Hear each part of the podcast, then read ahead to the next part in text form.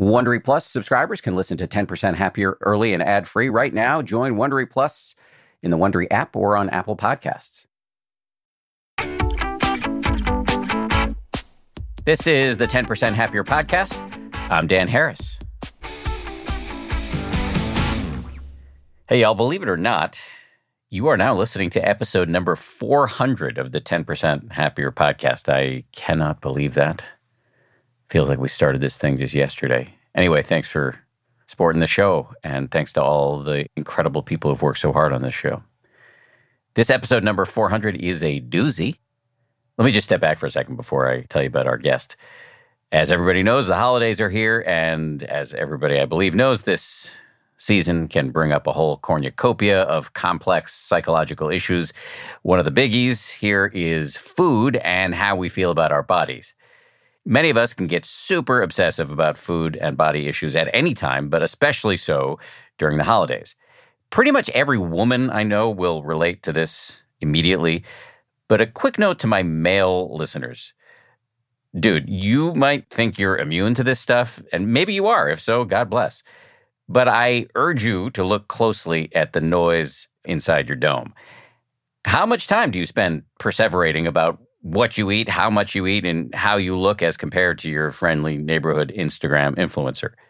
Is it possible that turning down the volume on food slash body preoccupation, self assessment, and self criticism would make you happier and healthier and free up limited bandwidth to focus on something that is perhaps more constructive? We're launching a two part series today, which we are calling the Anti Diet series. On Wednesday, we're going to be talking to an expert in something called intuitive eating, which has had a huge impact on me. Today, though, our guest is Jameela Jamil, an actor and activist who you may have seen on such shows as The Good Place, The Misery Index, and Legendary. As you're about to hear, she has opinions, strong opinions, which she will express with a lot of conviction, humor, and profanity. Outside of her acting, Jameela is known for launching a movement and a platform called I Weigh. Uh, that's W E I G H Way, not uh, W A Y Way. So I Weigh is the name of her organization. And she's also the host of the I Weigh podcast, where she talks to everybody from Reese Witherspoon to Vivek Murthy, the U.S. Surgeon General, to Gloria Steinem. In today's conversation, Jameela and I talk about her struggles with weight, fat phobia, and eating disorders since childhood. We talk about how to develop what she calls mental self defense and how to be ruthless, and you'll hear she is ruthless when it comes to personal boundaries. We also talk about the difference between body positivity and body neutrality, how she handles the scrutiny and toxicity of social media, and how men can play a positive role in a world with profound double standards when it comes to looks. Before we dive in, just a quick content warning. In this interview, we touch on the topics of suicide, eating disorders, and sexuality. So, just a heads up on that. Also, as I said, there's a lot of cursing. We bleep all of it, but never have we had to use so many bleeps. It's pretty hilarious, actually. And while the content is serious, the swearing is pretty hilarious. Anyway, we've made it childproof in case you've got a kid in the car or nearby, whatever.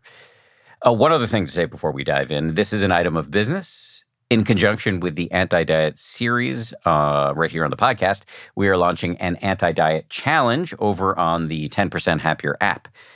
In the challenge, we're going to give you an introduction to intuitive eating, which I mentioned earlier. By way of background here, my own relationship with food and body image, which, while it luckily has not been dangerously bad in any way, has often been, you know, more than a little bit fraught. For years, I would watch my diet like a hawk, counting my macros, pushing myself at the gym, only to get to the end of a long day and, you know, hose an entire sleeve of Oreos. A lot of this was driven by the fact that I'm on TV, but I think it's uh, very common among all humans and more common than is commonly admitted among men. As I got older and my body started to change, I also developed a whole host of subtle but pretty pernicious mental habits that would crop up every time I passed a reflective surface. What finally broke me out of this vicious cycle was something I first learned right here on the show intuitive eating. It's an evidence based approach to food that flies in the face of every diet I've ever heard of. That's why we've been calling it the anti diet. In this seven day anti diet challenge over on the app, we're going to help you build a better relationship with food, better relationship with your body. This approach, as I've said, is backed by science and in classic TPH fashion, it is supercharged by meditation. In the anti diet challenge, we're going to be working with a phenomenal anti diet registered dietitian and nutritionist by the name of Christy Harrison. She's actually our guest on the podcast on Wednesday. She and I will talk through the principles of intuitive eating in short videos. Uh, and then when the video is done, it will roll directly into a guided audio meditation from Christy herself.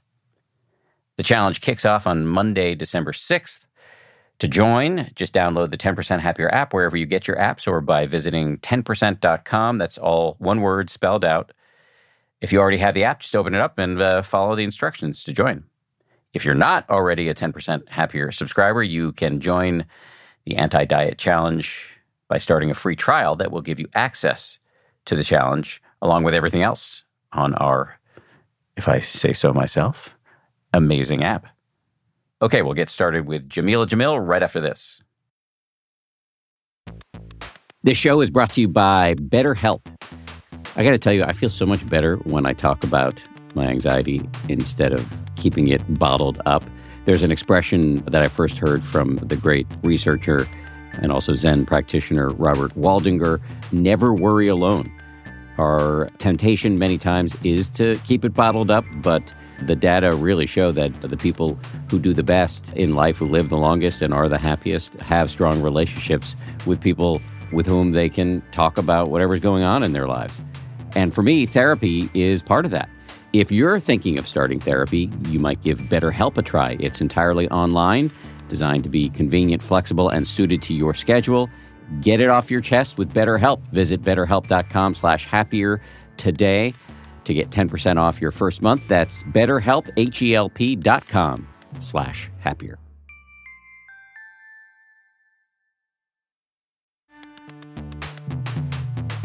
As they say at Amica, empathy is our best policy. Whether you need auto, home, or life insurance, they're ready to help you protect the things that matter most to you. They're a mutual company, customer owned, in service to you. Amica representatives are here when you need them, and you can take comfort knowing a real person will be there on the phone to take care of you because the greatest measure of their success is your satisfaction.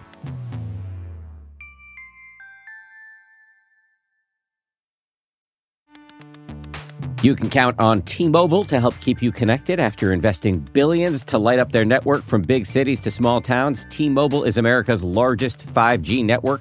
Plus, when you switch to T Mobile, families and small businesses can save up to 20% versus Verizon and AT&T. Visit your neighborhood store or tmobile.com to switch. Plan savings with T-Mobile Third line free on essentials via monthly bill credits versus comparable available plans. Plan features may vary. Credits stop if you cancel or change plans.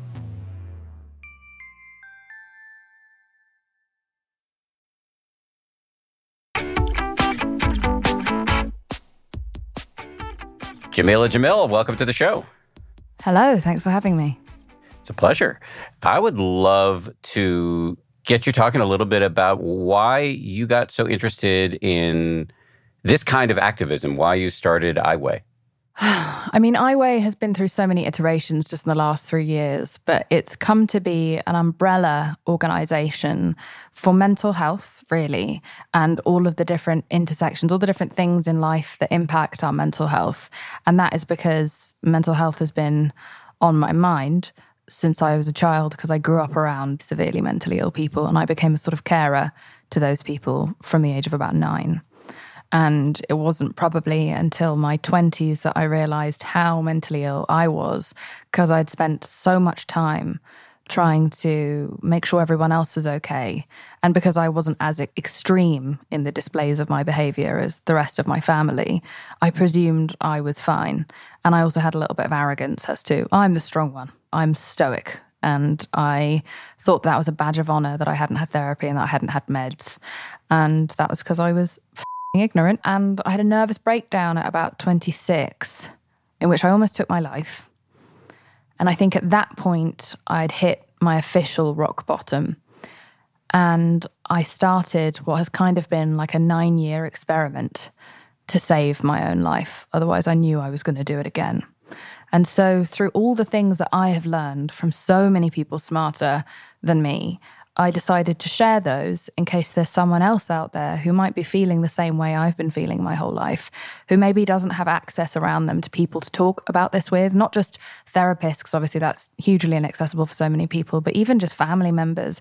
Some people just don't have the dialogue for these conversations, and they are nuanced and they are different for a trans person or a person with a disability or a fat person or a rich person or a poor person or a, a person of a certain age. Like we all have our own individual struggles. It's not a blanket topic.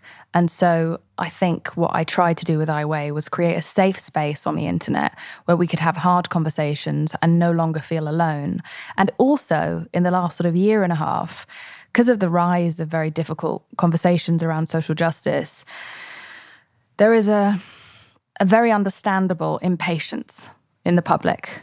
There is an appetite for speedy repair and they want people who didn't understand social justice issues to understand them overnight. And there is a kind of, especially amongst the left, quite an unforgiving impatience as to why don't you already know all of these things? How dare you? You are not ignorant. You must be evil. We cannot separate ignorance and evil.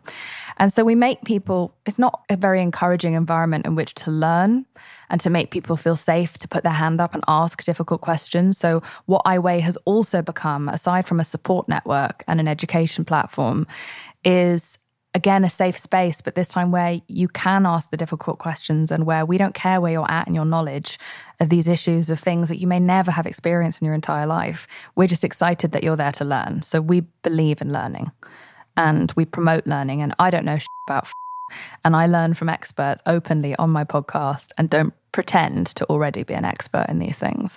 And in doing so, we've built a several million sort of strong audience. And it feels as though there really is an appetite for people who just want to feel safe and who want to feel seen and heard. And that's all I'm trying to put out into the world. First of all, that sounds fantastic. The name, though, iWeigh, seems to indicate that, at least in part, your activism had its roots in Eating disorders. Yeah, yeah, yeah. I think eating disorders, originally the name came from just a moment. I was on Instagram, I saw this picture of Kim Kardashian and her whole family, and there were numbers written across all of their bodies in this group shot of a woman who, whatever you may think of them or how they've made their money, they are an empire. They have created an unprecedented empire for themselves. They are kind of iconic of our generation. And I certainly don't agree with everything they stand for now, but it, at the time, I looked at the picture and I wondered what the numbers were. I clicked on those numbers and I found out that it was their weight. It was how much they weigh in kilograms. And I just thought, would you ever have a picture of a group of businessmen with their weight written across their bodies? We don't know what men weigh. We don't know what men are supposed to weigh. We don't care. But we care so much above all other metrics as to what a woman weighs, as to how little space she takes up in the world. That is our merit is how thin we can remain and how young we can look for as long as possible. And it was just so depressing that a belief system that I had at 12 was still being upheld in society when I was 32. 20 years had gone by and we hadn't really moved on yet. So I uh, just one day snapped on Twitter and said, Well, I weigh my orgasms and my relationship with my friends and my relationship with my boyfriend and my activism and all of the struggles I've overcome. I weigh the sum of my mother parts. And I had a very small following when I said this, and it just went very, very viral globally. And within three days, I had 10,000 responses of people telling me what they weigh in the same metric. And so I started an Instagram account thinking it would just be a very short sort of fad. And now it's three years later. We have almost one and a half million followers. We have a podcast. We have a YouTube channel. I've spoken in Congress to try and defend the mental health of children. And we have two other bills currently that we're trying to kick into motion to protect teenagers from eating disorder products. But as I said, once we'd started, we realized that there are so many more people who need help. So we had to expand it from just being about eating disorders to being about mental health issues at large. Yeah, makes sense. On the subject of eating disorders and body image issues, are you comfortable talking about your history there? Oh, yeah. I mean, I don't care. I was like, I don't know, 11 or 12 when my maths teacher thought it would be a good idea to teach us about how to collect data in order to make pie charts, etc., and graphs by weighing all of the girls in the school and then teaching us about averages. and my weight as the tallest and heaviest girl was higher than everyone else's, so I was at the top of the board. And it had never occurred to me what weight was, or that tummies were bad, or that thighs were bad. I, I was such a blissfully unaware child of the way that I looked. And immediately, the reaction of the girls in the class and how everyone was laughing at me and how it kind of led to a lot of teasing and bullying made me understand that thinness is a, a marker of status socially. And so I remember going home and telling my parents, devastated about what happened. And they had a similar response of horror as to what my weight was rather than the reaction to my weight. And so I had a kind of 360 degree view of fat phobia all around me, everywhere I turned. I didn't have a single voice to just say it doesn't matter. You're really smart. You have a lot of other things going for you. Don't worry about it. There are. No one said that to me. Everyone treated it like an emergency that I must become thin, and I was put on a very, very strict diet immediately. And so what that did was just the way it was handled. And I was really not a big child. I go back and I look at the pictures of then. I was just, you know, regardless, I just don't think that's a way to handle that. And so I was horrendously mishandled by school, by teachers, and even by my family at the time who have their own fat phobia for, you know, their own reasons. And I developed an eating disorder that I really only cracked about five years ago. So that's 20 odd years of, no, God, yeah, 20 odd years of my life gone to a very, very pervasive and quite crippling eating disorder. What form did it take? Uh, anorexia, but then also binge eating. So binging and starving, binging and I never threw up, not because I didn't try. It wasn't for want of trying. I'm just terrified of my own gag reflex. So I was the world's most unsuccessful bulimic at school. I would do all of the binging and then not one single time successfully throw up. So I ended up actually getting quite a lot bigger at 15. I uh, and I thank God because now my teeth and my esophagus are still intact. But I was anorexic predominantly, I would say. And it's not just the anorexia in and of itself, it's also the orthorexia, which is a kind of fear of food and how much it just consumes you every single second of the day. It's not something that just occurs to you at meal times. All you think about is meal times as to what you wish you could eat, but what you're not going to eat and how you're going to hide it from everyone that you're not eating or how you're going to avoid that scenario in which you would be forced to eat in other people. So it's just constant lies and manipulation. And they say that a lot of very bright kids are the ones to successfully maintain eating disorders because it involves a lot of scheming because you don't want anyone to find out that you have an eating disorder because they might stop you. And if they stop you, then you'll become bigger. So it was just a very, very exhausting and relentless. You think about your body all day. You think about what's wrong with it all day. It's just this loop of self-hate. And you look at pictures of people who are thinner than you and you you use those photographs to harm yourself. And you're so hungry and you're so tired and you're so grumpy and you're so cold and you have no sex drive. And it was just hell, but it was it all felt worth it because I was told explicitly by our society that anything was worth whatever it took to have the great glory and privilege of being thin. I can only imagine this is an unfortunate term to have the weight lifted of you said cracking the eating disorder mm. how much more bandwidth was cleared up in your mind to stop this loop of self-hate as you described it well what's pretty interesting is that i have actual like metrics in my life that you know may not be important metrics and value systems but i have literal legitimate metrics of how my life has improved and that my social life is completely transformed and I have more friends than I have before. I, I, spend time socially with people more than I ever did before. I have a better relationship than I've ever had, a longer relationship than I've ever had. I have more sex now. I have a successful career. I innovate. I just finished my first script. I have a company that I run by myself with just one other human, an amazing woman called Erin Finnegan. We have this huge global company that we just run, the two of us together. And I'm also able to do 18 hour days without collapsing on set, all at the same time. And so I would never have been able to sustain this. I would never have just been able to like train for six months and do jujitsu for Marvel on the kind of food I was eating or the lack thereof before. So I can see how much my whole life, also just my hair growing back. It's been so extraordinary and worth it. And it's really nice to have space and time to innovate and to be creative and thoughtful because I'm not sitting there thinking about my self all the time. It's so boring. It makes you so boring. And no one wants it. It's not a choice. It's not a thing of vanity. It is a disease. And only a third of people ever recover from that disease. And it's also, I believe, it is the highest cause of death of any mental illness. The opioid crisis, if like they're merged together, if drugs and mental illness are merged together, opioid crisis would beat it. But anorexia is the leading cause of death in mental illness. It needs to be taken more seriously. We need to do more to educate kids and protect them from what we see on TikTok and Instagram. I'm just curious, how do you stay healthy given your line of work? You know, I think most people, and now I'm going to be a little repetitive because you will not have heard me say this, but the audience has heard me say this many times. I think most people deal with some obsessive thinking around food or body image. I don't think enough men talk about this, but I certainly fall into the category of somebody who's spent way too much time in this boring, shame filled loop around, you know, where are my abs and what am I going to eat for dinner and blah, blah, blah. I think it's incredibly common, if not universal. But the rest of us are not having to train for Marvel films. The rest of us are not having our outfits and our bodies picked at on social media all the time. We're not under the scrutiny that you are. So I'm curious.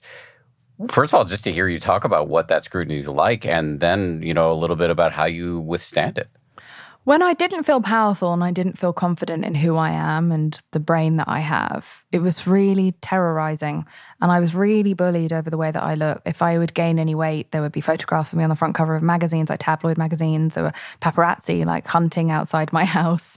Uh, and it really does feel like they're hunting you and you are prey, calling me names like fat to try and provoke a reaction out of me, like taking photographs of my bottom when I bend over, just deliberately trying to humiliate me. That was incredibly upsetting and also a terrible confirmation of like your fear as an anorexic person is that if you gain weight, you will lose everything or you will be shamed and people will think you are lesser than you hoped they would think, that you would be seen as bad and wrong and disgusting. And so then to have that affirmed by the parasitic British tabloid culture was really dangerous for me. And I mean, I wouldn't say it didn't somewhat contribute to my suicidal episode. I wouldn't blame it for that because I don't think any one singular thing can, but it definitely didn't help my mental health state. The fact that I couldn't leave my house and just go for a walk or have a cry because I had people following me all the time, deliberately trying to prod at my insecurities. It was a really hard time. But as I've grown older, I've just decided to take more control of the situation and I simply won't take jobs in which I have to lose weight. And I was asked to audition for a show about aerobics. And I knew that if I were to play someone who was an aerobics instructor in the 80s, that I would probably have to lose a lot of weight and so I just didn't even go up for it because I knew that it just, whatever that would be worth for my career or whoever I would get to meet or work with, it would send me straight back down the spiral. So I'm very self preservational. Even with Marvel, I told them I wasn't going to lose weight, I would only gain weight. You know, I wanted to get bigger and stronger. I'm playing a very powerful person. And so I don't look at full length mirrors. We've only got one in the house and it's in my boyfriend's dressing room. There aren't very many mirrors generally in my house. My social media is predominantly just pictures of words of my tweets or my essays rather than pictures of myself. And I cover up a fair bit on most red carpets because I just have to protect myself. But I also have had a lot of therapy. And now nobody can convince me that my worth is tied to my aesthetic.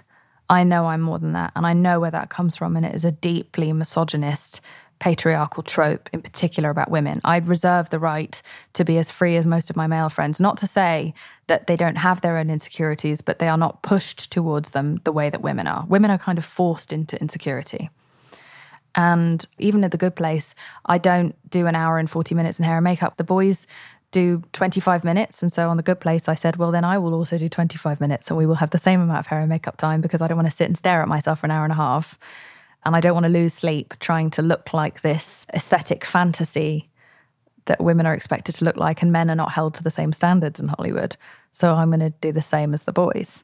So I just think micro decisions of just taking back ownership of my own worth and my own right to be happy and free. Also, I had EMDR therapy, which is eye movement desensitization and reprocessing therapy. That's what I did that helped me really crack the eating disorder. I reconditioned my brain. And so, if anyone out there is looking for a way out, EMDR is a great start.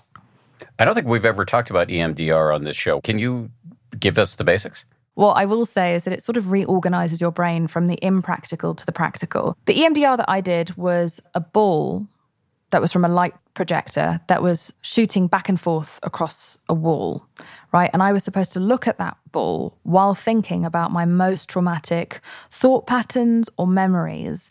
And as I would look at it, repeatedly reminding myself of this terrible thought or memory, over time of watching that ball, that thought that was originally terrorizing suddenly became mundane it makes your worst fears boring to your brain, which then makes your brain less likely to cling onto it and analyze it and think about it. So it's very, very effective with PTSD.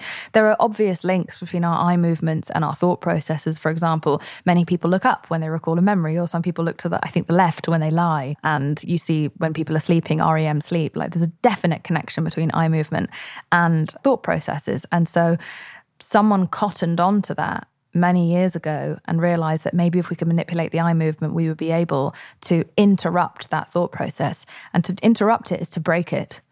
And it's a permanent break, which is fantastic and just requires much less work from you. Talk therapy, CBT, all these things are incredible and very helpful. But for me, they require a lot of work and constantly reminding myself to not fall into my old behaviors or patterns. What EMDR does is takes away the instinct to even participate in that behavior. It's like the difference between having pills or surgery. it surgically removes the thought process from you. It's just an unbelievable shortcut to just a sort of blank canvas, pre trauma blank canvas. So, are you saying that you're kind of untriggerable now? Oh, about the things that I've had EMDR already for, sure. But there are new things all the time that come in and freak us out or upset us or traumatize us. I have a predisposition towards mental illness purely just from my genetics. And so it's something that I always keep in my kind of back pocket, something I go back to when I notice my mental health is starting to decline again. But an example of it is that I went originally just because I was terrified of the dark. You know, I was abused as a child in the dark. And because of that, I wasn't able to be in the dark until I was about 28. And I went to this woman explaining that to her that I was about to move to America and I didn't want to spend the rest of my life not sleeping. I wanted to be happy in my 30s in a way that I'd not managed to until then. I wanted a fresh start. And so she showed me this light across the wall, and I had to think about all the worst things that could ever happen to me. And I really felt nothing. And I left there feeling like I'd been ripped off and that this was some nonsense that I'd been lured into. And I went back one more time reluctantly, did it again, still felt nothing. This time felt angry and was like, I'm definitely not doing this again. And then I went home that night and I didn't even realize that I didn't triple lock my door afterwards. I didn't check under any of the beds or in any of the cupboards. And I turned my lights off and just went to sleep without even realizing. I woke up in the morning and I registered I'd done all of these things differently. It just kind of fell off me in the night. Like it wasn't dramatic. Eh, there was no moment of realization. I just didn't do the things that I had previously done. It was so fascinating to me. So after that, I was like, well, hell, 28 years of my life, no one's ever been able to crack this. What else can you do? And so that's when we sorted out my eating disorder and other kind of problems and issues in my life. And it was unbelievable. I often describe it as the difference between a similar to rather when you step outside of a nightclub. Do you remember nightclubs? Do you remember those? Yes. it's been well, a while. well, it's been a lot, a while for me uh, beyond yeah, old. So, but when you step outside of a loud club or a bar and you're in the quiet street at three o'clock in the morning, it's only then that you realize how loud it was inside. You're like, Jesus Christ, I was in that. That's how you feel post EMDR. You're like, the silence and the stillness and the peace is alarming because you it used to be filled with so many like hateful monologues and so much fear and terror. I mean, the brain is mostly built to predict and protect. I think we have something like 80% negative thought as a basis of our brain because our brain is always scanning to predict what's going to go wrong and protect us and prepare us. And so if you don't really strive constantly to be positive or to think positively or to help your mental health as much as you can, exercise, cutting shitty people out of your life, reducing your social media exposure, not watching the news all of the time, then you're really fucked. because it's a fallacy that, you know, we are supposed to just be happy. It really is a concerted effort. Speaking of specifically of eating disorders and body image related issues, after all the EMDR and the other forms of therapy you've done, are you still susceptible to some negative thinking on that front? Oh, of course. And I still have body dysmorphia. I don't think I can EMDR that away. So I can't see my actual image very clearly in a mirror. And so, therefore, because of that, I just tend to wear mostly baggy clothes and to not really look in the mirror very much and just give myself a break and consistently remind myself that when those thoughts do creep in, that I should just be angry, not with myself, but with a society that taught me that this was worth my time, that this is how I should feel like, to just robbed me of my joy and my pleasure. Capitalism relies on us being unhappy with ourselves and feeling like we don't have enough and that we aren't enough, so that we will go out and consume things that will hopefully make us feel better to fill the void that they created. And so I become angry with capitalism and the exploitative people at the top who have manipulated entire generations into feeling like shit, so that they will go out and buy products that they don't need to fix something that we've been convinced was broken. Well said. You have spoken publicly about what you call body neutrality as opposed to body positivity. What's the difference there and why neutrality over positivity? Body positivity, for me, I think it's an amazing social justice movement that originally was for fat people and disabled people, where they were dealing with like medical discrimination, discrimination when it comes to getting work. And so, because the world was being so actively negative towards them, they had to be positive to be able to combat that. However, for many of us, that still means thinking about your body all the time, even if you're trying to learn positive thought. It's just exhausting to me. I don't want to think about my body. I want to think about my interests, my passions, my mental health, my career, my friends. I don't want to spend any time thinking whether or not I love my thighs. I now have started to look at my body as like a car that takes me from A to B. It's my ride or die. It had that house party with me for a straight month when I was 23. It didn't sleep for like three years when I was successful in England. It's taken me through every high and low. It just took me through a pandemic. Like I treat my body now like it's my best friend. And so I have respect for my body in spite of being told to just hate on it all of the time.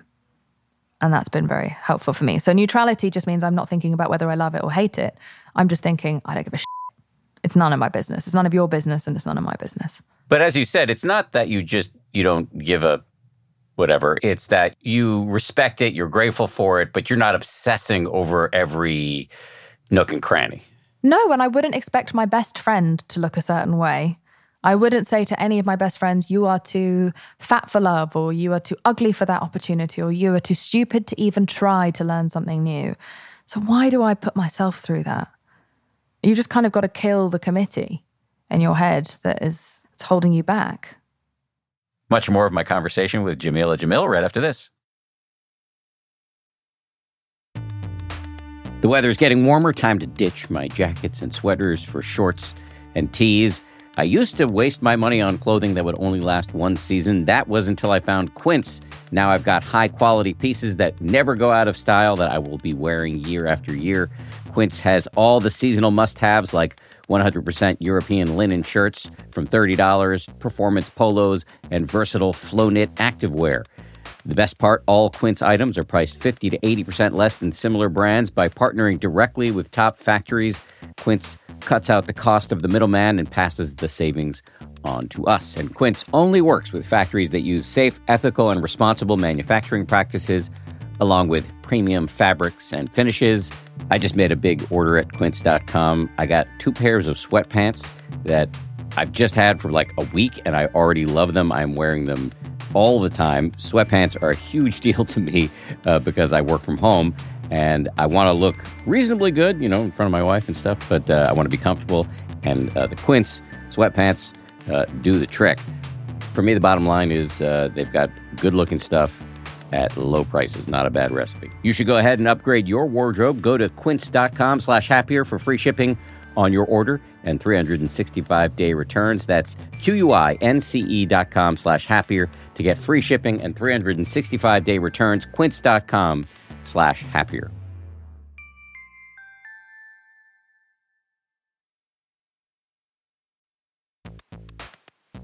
We're driven by the search for better. But when it comes to hiring, the best way to search for a candidate isn't to search at all. Don't search, match with Indeed. If you need to hire, you need Indeed. Indeed is your matching and hiring platform with over 350 million global monthly visitors, according to Indeed data, and a matching engine that helps you find quality candidates fast. Ditch the busy work. Use Indeed for scheduling, screening, and messaging so you can connect with candidates faster. And listeners of this show will get a $75 sponsored job credit to get your jobs more visibility at Indeed.com slash happier. Just go to Indeed.com slash happier right now and support our show by saying you heard about Indeed on this podcast. Indeed.com slash happier. Terms and conditions apply. Need to hire? You need Indeed.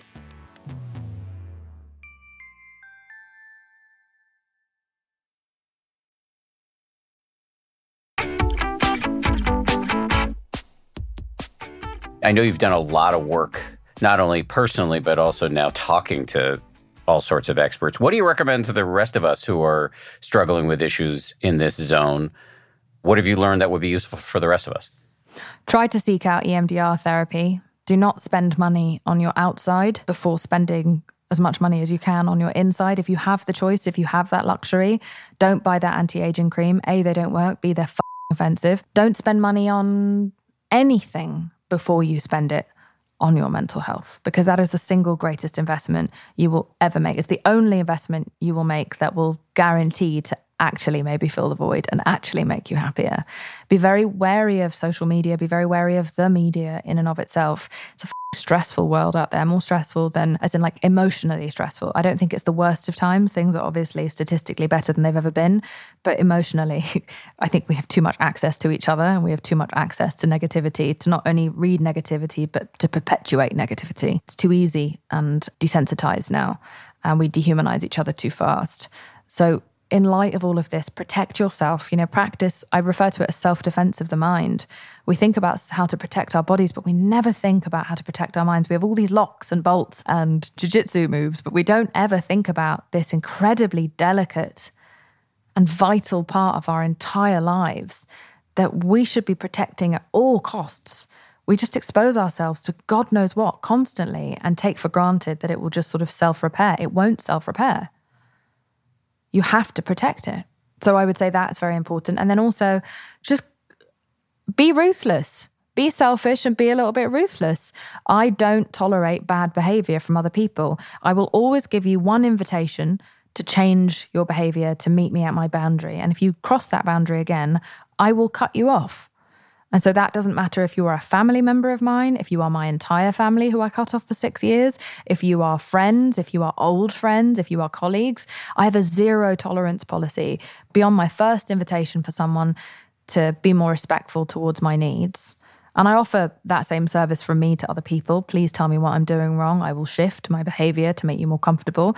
If someone inherently doesn't make any effort to make you more comfortable. They don't care about your comfort, therefore, they don't care about you. And so don't feel bad for no longer tolerating someone else's bad behavior, someone else's inability to go and sort out their own shit like a grown up with a therapist or with better life habits. You don't have to tolerate bad behavior from anyone. And I think it is a, a tragedy that people feel as though they aren't allowed to just say goodbye we don't really have protocols for saying goodbye to your family. We don't have protocols for saying goodbye to your friends. Oddly, it's less stigmatizing to walk away from your partner of 25 years with whom you have five kids. We have like nothing but templates for that. But we don't really have any other templates for any other kind of, you know, quote Gwyneth Paltrow, uncoupling. You're just sort of expected, like, well, we're in this now. We're strapped in and there's no way out. There is a way out. And it's really up to someone else to change their behavior to make you comfortable. As long as you're also doing work on yourself, everyone has to be doing their best to be their best, in my opinion. What does that look like for you? What are the boundaries that get crossed where you shut people off? I don't know if there are any specific situations you can describe, but how does that go? Abusive behavior, manipulative behavior, dishonest behavior, betrayal. These are things that happen in macro and micro ways constantly amongst family and friends. In particular, I would say close family and friends, because there is this kind of understanding that blood is thicker than water and that you're never really going to part ways. It's taken for granted that someone's never really going to cut you out of their life. So therefore, you take the piss in a way that you would never with a stranger. And so I think those are the relationships that we have to be the most diligent around holding people to the same standards we would hold strangers. There's no get out of jail free card for someone to treat you like shit. It doesn't matter if they are your child, if they are your mother, if they are your grandparent, if they are your best friend on earth. We are all responsible for our own behavior, and we are not entitled to anyone else's grace, patience, or time. So once somebody's been cut out, is there any room for forgiveness? I don't really forgive. That's a thing of mine. I'm not a forgiver. I can move on from something later, but I will never like forget or forgive the actual incident. I don't extend grace in that area, but I can move on and not bring it up again when I see that something's really changed. I can accept a new you, but I will never forget what the old you did. And it's important, actually, probably, in my opinion, that I don't, because that'll help protect me from anyone else doing that in the future. So I think everyone has a slightly different idea of what forgiveness is, but for me, it feels like forgetting or accepting what happened. I don't believe in forgetting or accepting what happened, but I do believe in accepting that someone's changed. I've changed a lot. I can accept that someone else can change, and I can therefore move forward with them without forever punishing them for what they did. I think in some books that would be understood as forgiveness. You don't have to forget that they did what they did. You don't have to accept that they did what they did, but you can't accept that they're flawed, frail humans like you are and you're willing to move on. That I think would be some people's definition of forgiveness. Yeah, that's just my personal thing. I can move on, but the shit stain shall always remain. somewhere, somewhere in my heart, there is a shit stain. But uh, yeah, I believe if you see radical change in someone, you see someone's really made the effort to do the work, then yes, but I really have to see significant effort and then I will extend grace.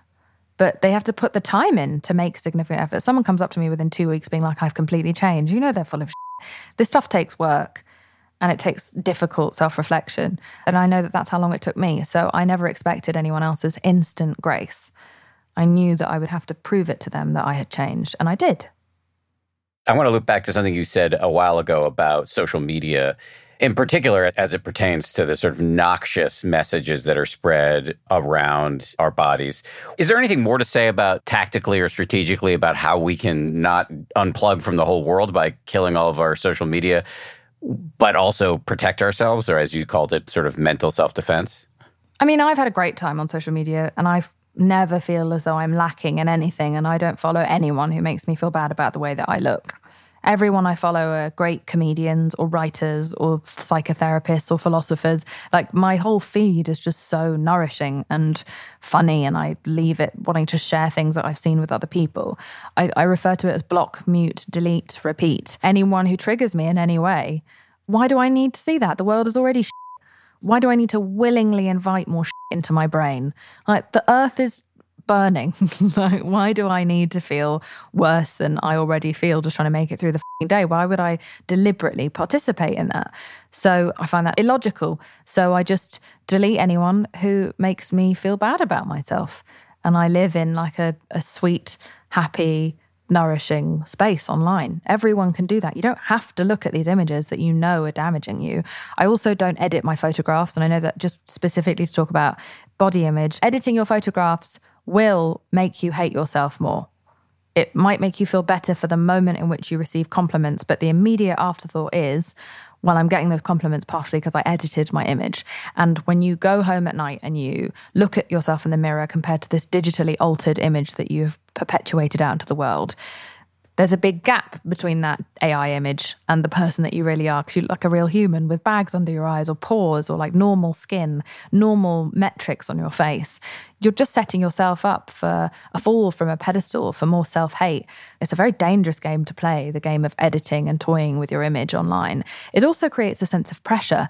Like I've got to now look in public the way that I do online. I have friends who sometimes have avoided wanting to see us, like our their friends, because they feel like they look like at the moment. And part of what has led them to feel like they can't see their own best friends who don't care what they look like is because there is a kind of inherent fear of their own dishonesty in what they've said they look like. And we don't care.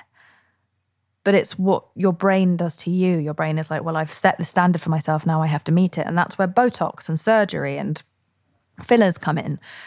I mean, we literally have proof. We have surgeons and cosmetic uh, aestheticians coming out and saying, most people bring a filtered photograph of themselves or a face tuned photograph of themselves and say, please, can you make me look like this? It's just never a simple, harmless act. And it's not just that it does harm to the people who look at your images, it does the most harm to you. And I think if we could start to really fundamentally understand that, people would stop editing their images. I think you already partially, if not more, answered this question, but I just want to try to hit it very directly. Well, first of all, it's incredibly valuable for somebody in your position to be talking about these issues. I think it normalizes it and is empowering to lots of other people. Nice. And there are probably some people listening to this and thinking, well, Jameela, she's upset justifiably at the messages society sends. At the same time, you've benefited from the societal consensus about beauty standards. Mm-hmm. I may be listening to this thinking, well, uh, the society is pretty uh, much in agreement that the body I was born with through no choice of my own, it does not conform to those standards. So it's harder for me, some might think, to make peace with the way I look than it would be for Jameela. Any thoughts on that line of thinking that I'm sure you've heard before? Yeah, of course. I mean, there's a lot of nuance to it. First of all, the funny thing is that when I first entered this industry, I was not considered any kind of standard of beauty, and we didn't see any South Asians on any magazine covers or on any billboards. We were never the romantic lead in anything. We were not considered desirable. Our features were not considered desirable. Only the most Eurocentric versions of us were accepted. So, over the course of 10 or 11 years, it's been hilarious to me to see myself go from being called a monkey to now being told you have too much pretty privilege to speak about pretty privilege or to speak about the harms of our beauty obsessions. I've lived the experience of being erased and being explicitly told that what I am fundamentally, how I've been born, what my heritage is, is ugly and not good enough and too unattractive to even be shown anywhere aspirational. So I guess I'm speaking from a place of experience there where I understand how that feels. And because I understand how that feels and I see how flippant it has been that over the course of this decade, all of a sudden they've adopted a brand new beauty standard. I know what this system is. And we have to call it out to stop it from continuing on. This like weird manifesto of beauty that comes out, especially for women every 10 years of like, now you have to be this weight, you have to be this skinny with no bottom and no breasts, and you have to have your hip bones jutting out. And then 10 years later, they're like, right, all of those things, but now with abs, you're like, okay, fine. And then 10 years after that, size zero. And then 10 years after that, now you have to be that thin with your ribs exposed, but you have to also have big breasts and very thin thighs, but somehow big buttocks, which doesn't really make sense. The vast majority of people are not born looking like that. And because we have a lot of aesthetically enhanced celebrities who have not owned up to the surgery they've had in order to make them look the way that they do, and then on top of that, they Photoshop their images, we think that's a possible beauty standard. It's nuts. And I'm in the middle of this industry, kind of like a Trojan horse, witnessing all of this, witnessing the things that people do to look the way that they do, and just trying to lift the curtain back and show everyone what's really going on inside. Like how much work goes into this, how much disgusting privilege there is, how ridiculous it is that when it comes to aging, you have women growing up alongside these like famous women, right? They're the same age, they all kind of like experience life at the same time. What I'm trying to say is like, let's look at some of the members of the cast of Ocean's Eight, all of whom I love. It is not their fault that they were airbrushed to the point where it looked like the emoji movie. And on their covers of magazines, they all look 15. Whereas in real life, of course they don't. They're all stunning, older, aging women, 10 years older than maybe me. Like we're all getting older. That should be wonderful and embraced. When you see Josh Brolin on the cover of a magazine, they shoot him in HD so they can show exactly how many wrinkles he has and they're considered sexy and wise and dignified. But on a woman, you erase any sign that she dared to age. So then you've got women growing up at the same age as these women thinking, I should look like that. These women who are airbrushed, who sometimes have fillers and surgery, who also generally have easier lives with more sleep and more help, and they don't have to have three jobs to support four kids on their own. They're eating more nutritious food. They have access to a better and easier lifestyle. That shows on your face. Why the f- are we expecting the average person to compare themselves and feel bad about themselves compared to the most privileged people on earth who are on top of their own privilege, perpetuating a vastly false beauty standard. And so I'm just trying to kind of whistleblow for as long as I'm allowed to stay here because all this destroyed me as a child. I thought all of these things were true. I had all of these toxic belief systems. And that's because there was no one to interrupt that belief. And so all I'm trying to do is trying to use what I have and what I'm seeing to report back to the 12 year olds who are just like I was and say, this is all. And I totally accept the fact that people are like, well, now you have pretty privileged, so you can't speak about it. But that is also like an old trope used to silence everyone, right? We take fat people, for example, and if they complain about fat phobia and beauty standards and eating disorders, etc., we say, well, you're just lazy and you're just bitter and jealous and you are unable to achieve thinness. So therefore, that's why you're speaking out about this. We're going to silence and discredit your opinion because you're speaking from a place of failure. But then we take a thin person who talks about those same damaging infrastructures and we say, well, you're too thin to talk about this issue. So you can f off as well. So then who is left? Who's allowed to have this conversation? It's a very clever way of us all being muzzled and silenced. So while I have the mic and the opportunity, and at least I was a fat person, and at least I was considered ugly with this same exact face 10 years ago, and now I am not, I feel as though I am uniquely positioned with the amount of power and privilege I have to uplift other voices in the same field of conversation, but also to to use this moment with the megaphone to scream until everyone understands. And however many mistakes I've ever made, no one can deny that I've had a ridiculous impact on the diet culture industry. I've made a massive dent in that industry and I have harmed it and interrupted it and reminded people that this isn't normal. And this culture is damaging and distressing and disgusting. And, you know, there are a ton less celebrities hawking diet products to us now because everyone's afraid that I'm going to come after them. And I'm so annoying that no one wants that. That's why I do what I do, in spite of the fact that I sit in a place of privilege. You're in the belly of the beast. Yeah. You have this amazing opportunity to report back to the rest of us of what it's actually like behind the scenes.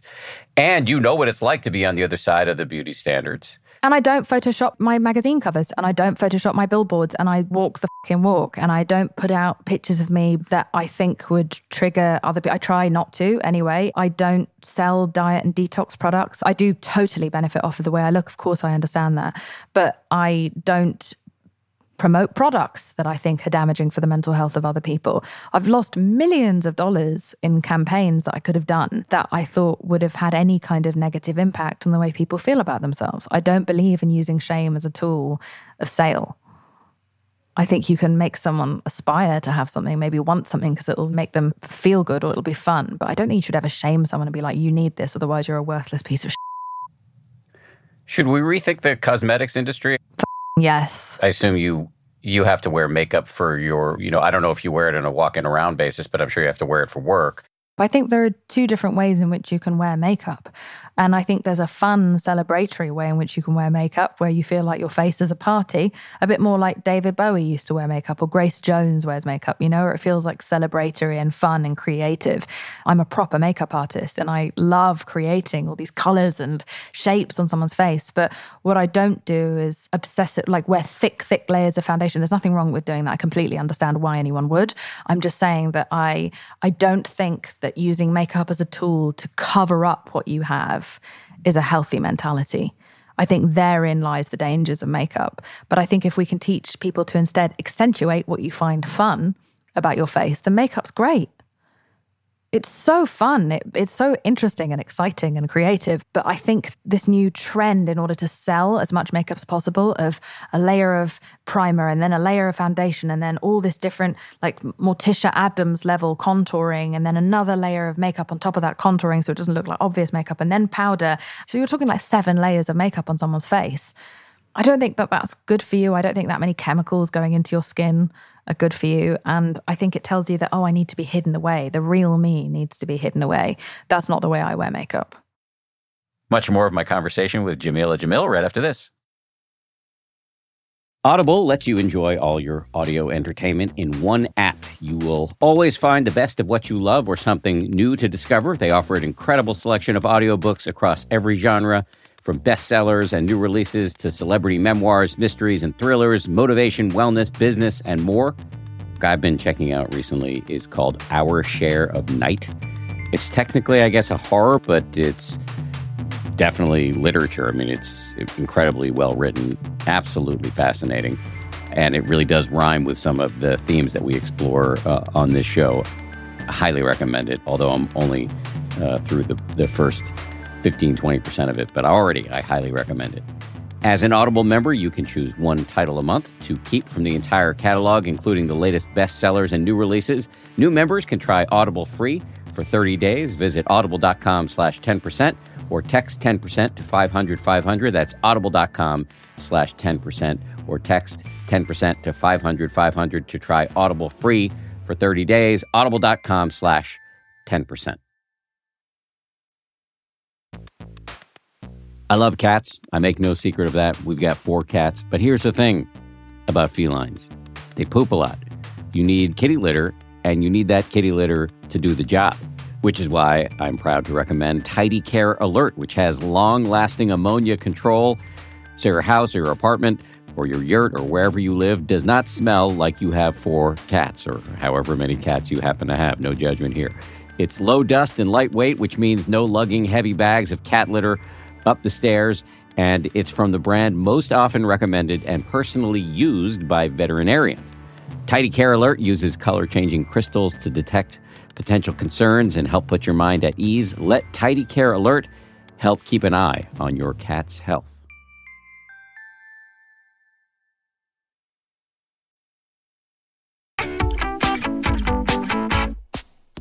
What do you say to men? You talked about the double standard before. Josh Brolin is lauded for his wrinkles. Not to pick on Josh Brolin. I like Josh Brolin. Oh, he's I'm got sure you great do too. wrinkles. Yeah.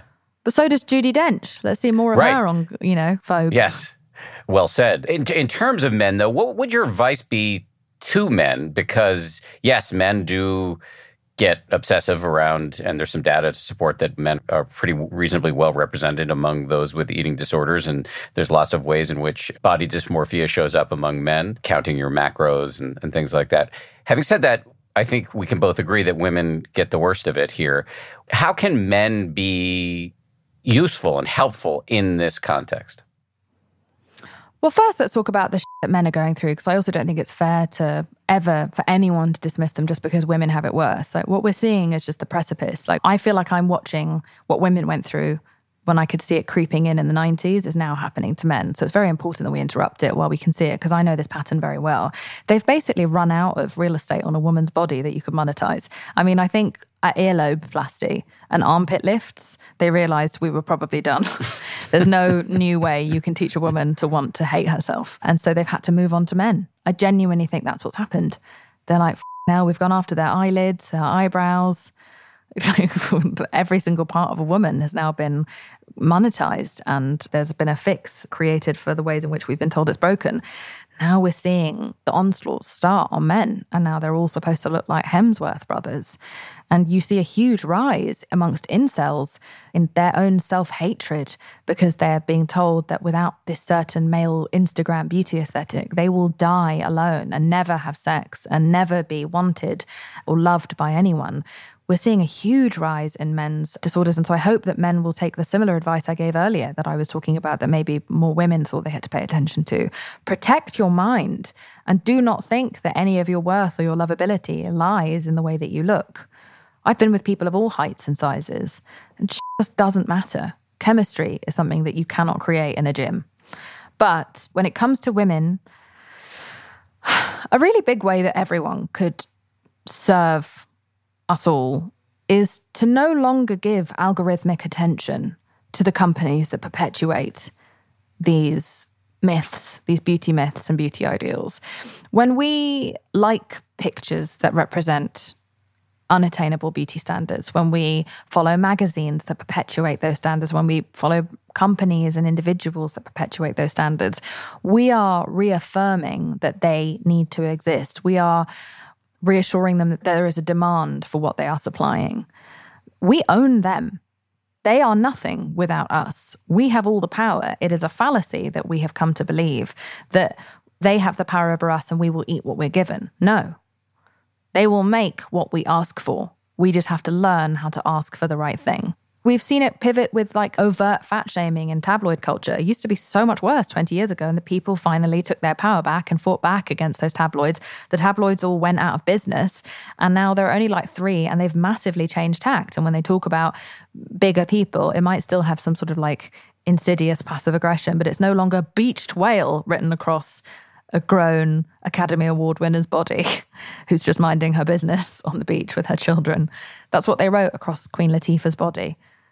I couldn't believe it. That's what we used to see. I saw a picture of Renee Zellweger after the second Bridget Jones diary with the words too fat for love written across her body. That doesn't happen anymore because the people fought back. So don't give attention and don't give relevance or reassurance or reaffirmation to these companies and individuals that perpetuate this damaging standard that might come after you. It might already have come after the women that you may love in this world or the children that you may have, regardless of their gender. We are funding it. We need to defund diet culture and unattainable beauty standards. That's the first thing that I think men could do. I'm just trying to think about how to phrase this, but it feels like men can indirectly fund the diet culture even through their romantic choices because the beauty standards are pounded into our neurons by just being a participant in the culture and that can impact who you ask out on a date or who you swipe right or left on whatever the I'm too old to use dating apps but whatever. And so it seems like it would be hard to break out of complicity. Totally but i also do think that i mean God, there's not a lot in it for my mates who now have become so conditioned by Instagram and pornography to only find this like one type of beauty appealing they end up finding themselves quite lonely because not very many of those women exist in real life and look the same in real life or necessarily have that much in common with them. As I said earlier, chemistry, pheromones, like specific interests and experiences, you're missing out on so many different individuals that you might have a sexual connection with because your brain is telling you that you're only allowed to pick one type of human it's not good for you and it's not based in anything real and it will just set you up for loneliness and disappointment. And a lot of my friends found themselves lonely and disappointed and then stopped watching porn and stopped going on Instagram, completely changed their Instagram feeds and unfollowed everyone and then found themselves suddenly being able to have a range of different people they were attracted to and therein were able to then establish these unusual, and wonderful, and loving and exciting relationships that previously they'd not been able to access because they'd made their dating pool basically just like a little sort of puddle. And you're really confident that this mental self defense you're describing, which could involve EMDR, traditional therapy, reprogramming the way you interact with social media, can really get down to the fundamentals mm-hmm. that will change the way we interact with a culture that sends us toxic messages. Well, I can only say it from my own experience and that of those who've made similar decisions that I was and I don't say this word like hyperbolically or in a way that's attempted to like offend anyone. I mean this very literally. I was insane nine years ago, absolutely off my rocker. And so to have gone from there to being a relatively stable and happy person who still sometimes you can struggle with depression because the world is sad and hard. But generally, I would say I am 100 times better off for all of these decisions. And as I said at the beginning of this podcast, I have literal metrics of life to be able to prove that. So every time I take a step back and I start to feel low, I'm able to look at those things and be like, no, I've really turned around. And I could not have done that without all of these different significant maneuvers. This is a bit of a digression, but I was interested to see when I was looking at some of the materials for iWeigh that you talk about cancel culture and you're critical of cancel culture. Can you say a little bit about that? I think cancel culture is like incredibly important and valid and was very needed because pre cancel culture, there was no other way for us to express our disdain or to change systems or to challenge people who would otherwise have just continued to slip under the radar and carry on their pervasive abusive behavior. So cancel culture has given a voice to the people. The people previously were told, again, as I said earlier, just to eat what they were given. And now they have some sort of power against the powerful. And so I think cancel culture as a concept was incredibly important. What I'm critical of is the fact that it just doesn't feel very organized it doesn't feel like we have a plan for cancel culture. Like there's no rehabilitation, there's no redemption, and there's also no sort of tier system of what is bad and what you can come back from versus what is egregious and irrevocable. We just lump everything in. It's, it's completely lacking in nuance sometimes. And there is a will to not forgive. We've stopped having faith in people. We don't actually think people can get better. We kind of don't want people to get better. We just want them removed from society. And I just think it's impractical. So I think the birth of cancel culture was important and excellent, but I think it's being turned into the stocks and a weapon I also think it's important to distinguish between being cancelled and called out. And I find it very upsetting and boring and embarrassing when very powerful people speak from their positions of privilege that they still have after being called out or piled onto. And they say that I'm a victim of cancel culture. You're not. Being cancelled means having things taken away from you, having your platform taken away from you, your money, being socially ostracized amongst your own inner circles. That's what being cancelled is. That doesn't really happen for the very powerful. And so they consider being criticized now because that's how power mad we have all been. That even people deigning to criticize us en masse means some sort of crime is being committed against us. There's no accountability there. You're not being cancelled, you're being called out. There's a difference. I don't consider myself cancelled even when I've been piled onto by the world because I still have my money, my jobs, my friends. I don't sit there bemoaning the fact that people who are upset with my behavior had something to say about it. But what's disturbing to me about cancel culture is that, as I said earlier, we aren't able to differentiate between the crimes. And I think that is not helpful in the long run because we're kind of devaluing progress. We're saying progress doesn't exist. And we are saying that there's no merit in becoming better. And if human beings don't think that there's any kind of merit or point in becoming better, then we're not going to improve. And if we don't improve, we're going to continue to cause harm to one another. And so I think we just need to add some more organization and redemption into cancel culture, and then we'll be fine. Yeah, it sounds like you, you said this at the beginning of this interview that you, in terms of using iWeigh as a place where people can get together and talk, you want to create a sense of look, you may get criticized, but we're not going to ostracize you permanently if you say something insufficiently PC. Yeah, and we're not testing you and scanning you. You know, we're in a current time where you can even have the right thoughts, but if you don't say them in the perfect way. I think Neal Brennan was talking about this recently. You have to now not only have the perfect thought, but you have to speak about them perfectly. Not everyone is well versed enough to do that. It also becomes quite classist and uh, quite presumptuous of these people, predominantly these people on Twitter, are people who live in the kind of like big cosmopolitan cities where they're exposed to this sort of stuff and these cultures and these conversations constantly. And they're considering everyone in the world, regardless of where they're from or what economic background they come from or who their parents might be. We don't even think that someone could possibly be a product of their environment. We just label them as evil and hopeless. So we have to be careful about that. And I think that accountability has only happened and change has only happened as a response to public cancel culture. And so I'm very grateful to cancel culture for that. I just think now that we have that, great, let's refine it. Just a little bit about iWeigh before we close here. You've been able to have some policy wins and other kinds of wins. Can you talk a little bit about the achievements you're most proud of in the last three years? I think changing Instagram and Facebook globally to no longer show minors things about diet and detox products. That was a huge win for us because these things have Viagra in them, they have speed in them, like amphetamine, they have laxatives in them, which like can impact your digestive system for the rest of your life. And then a lot of people die as well from these things. They have toxic heavy metals in them. So it's kind of poison that's just being put in pretty packages and sold by pretty influencers and they're photoshopped captions and photos online. So that was cool.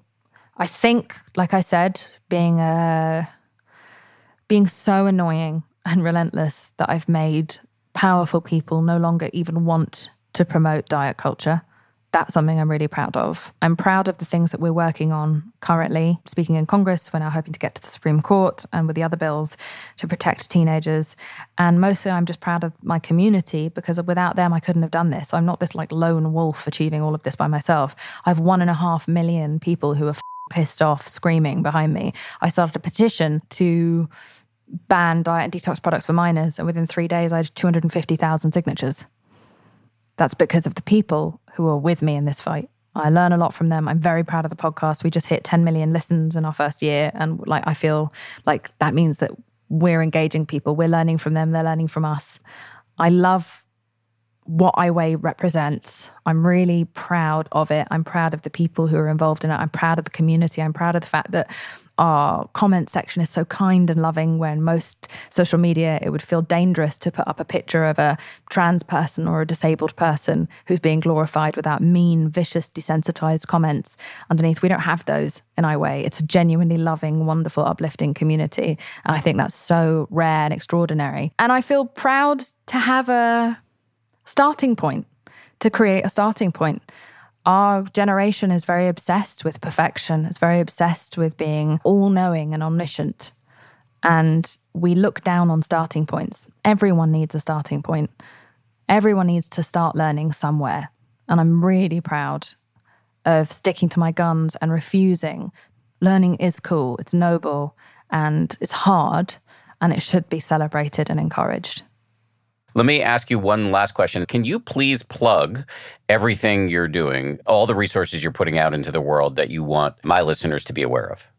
I think mostly our Instagram, which is at I underscore W E I G H, not to be confused with Ai Weiwei, always f- cramping my style.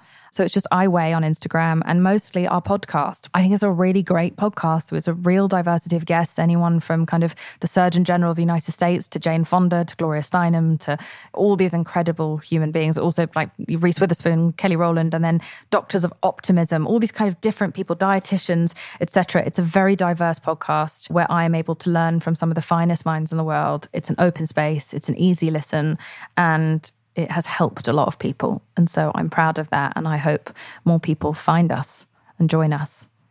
Bravo, Jameela. Thank you so much. Thanks, mate. Thanks again to Jameela. Thank you for the insights and the record setting rate of profanity. All very much appreciated. And just to say this before we go, if you want to put everything we just talked about into practice, join us for the Anti Diet Challenge over on the 10% Happier app. The challenge starts Monday, December 6th. Download the 10% Happier app wherever you get your apps and start a free trial to join that challenge.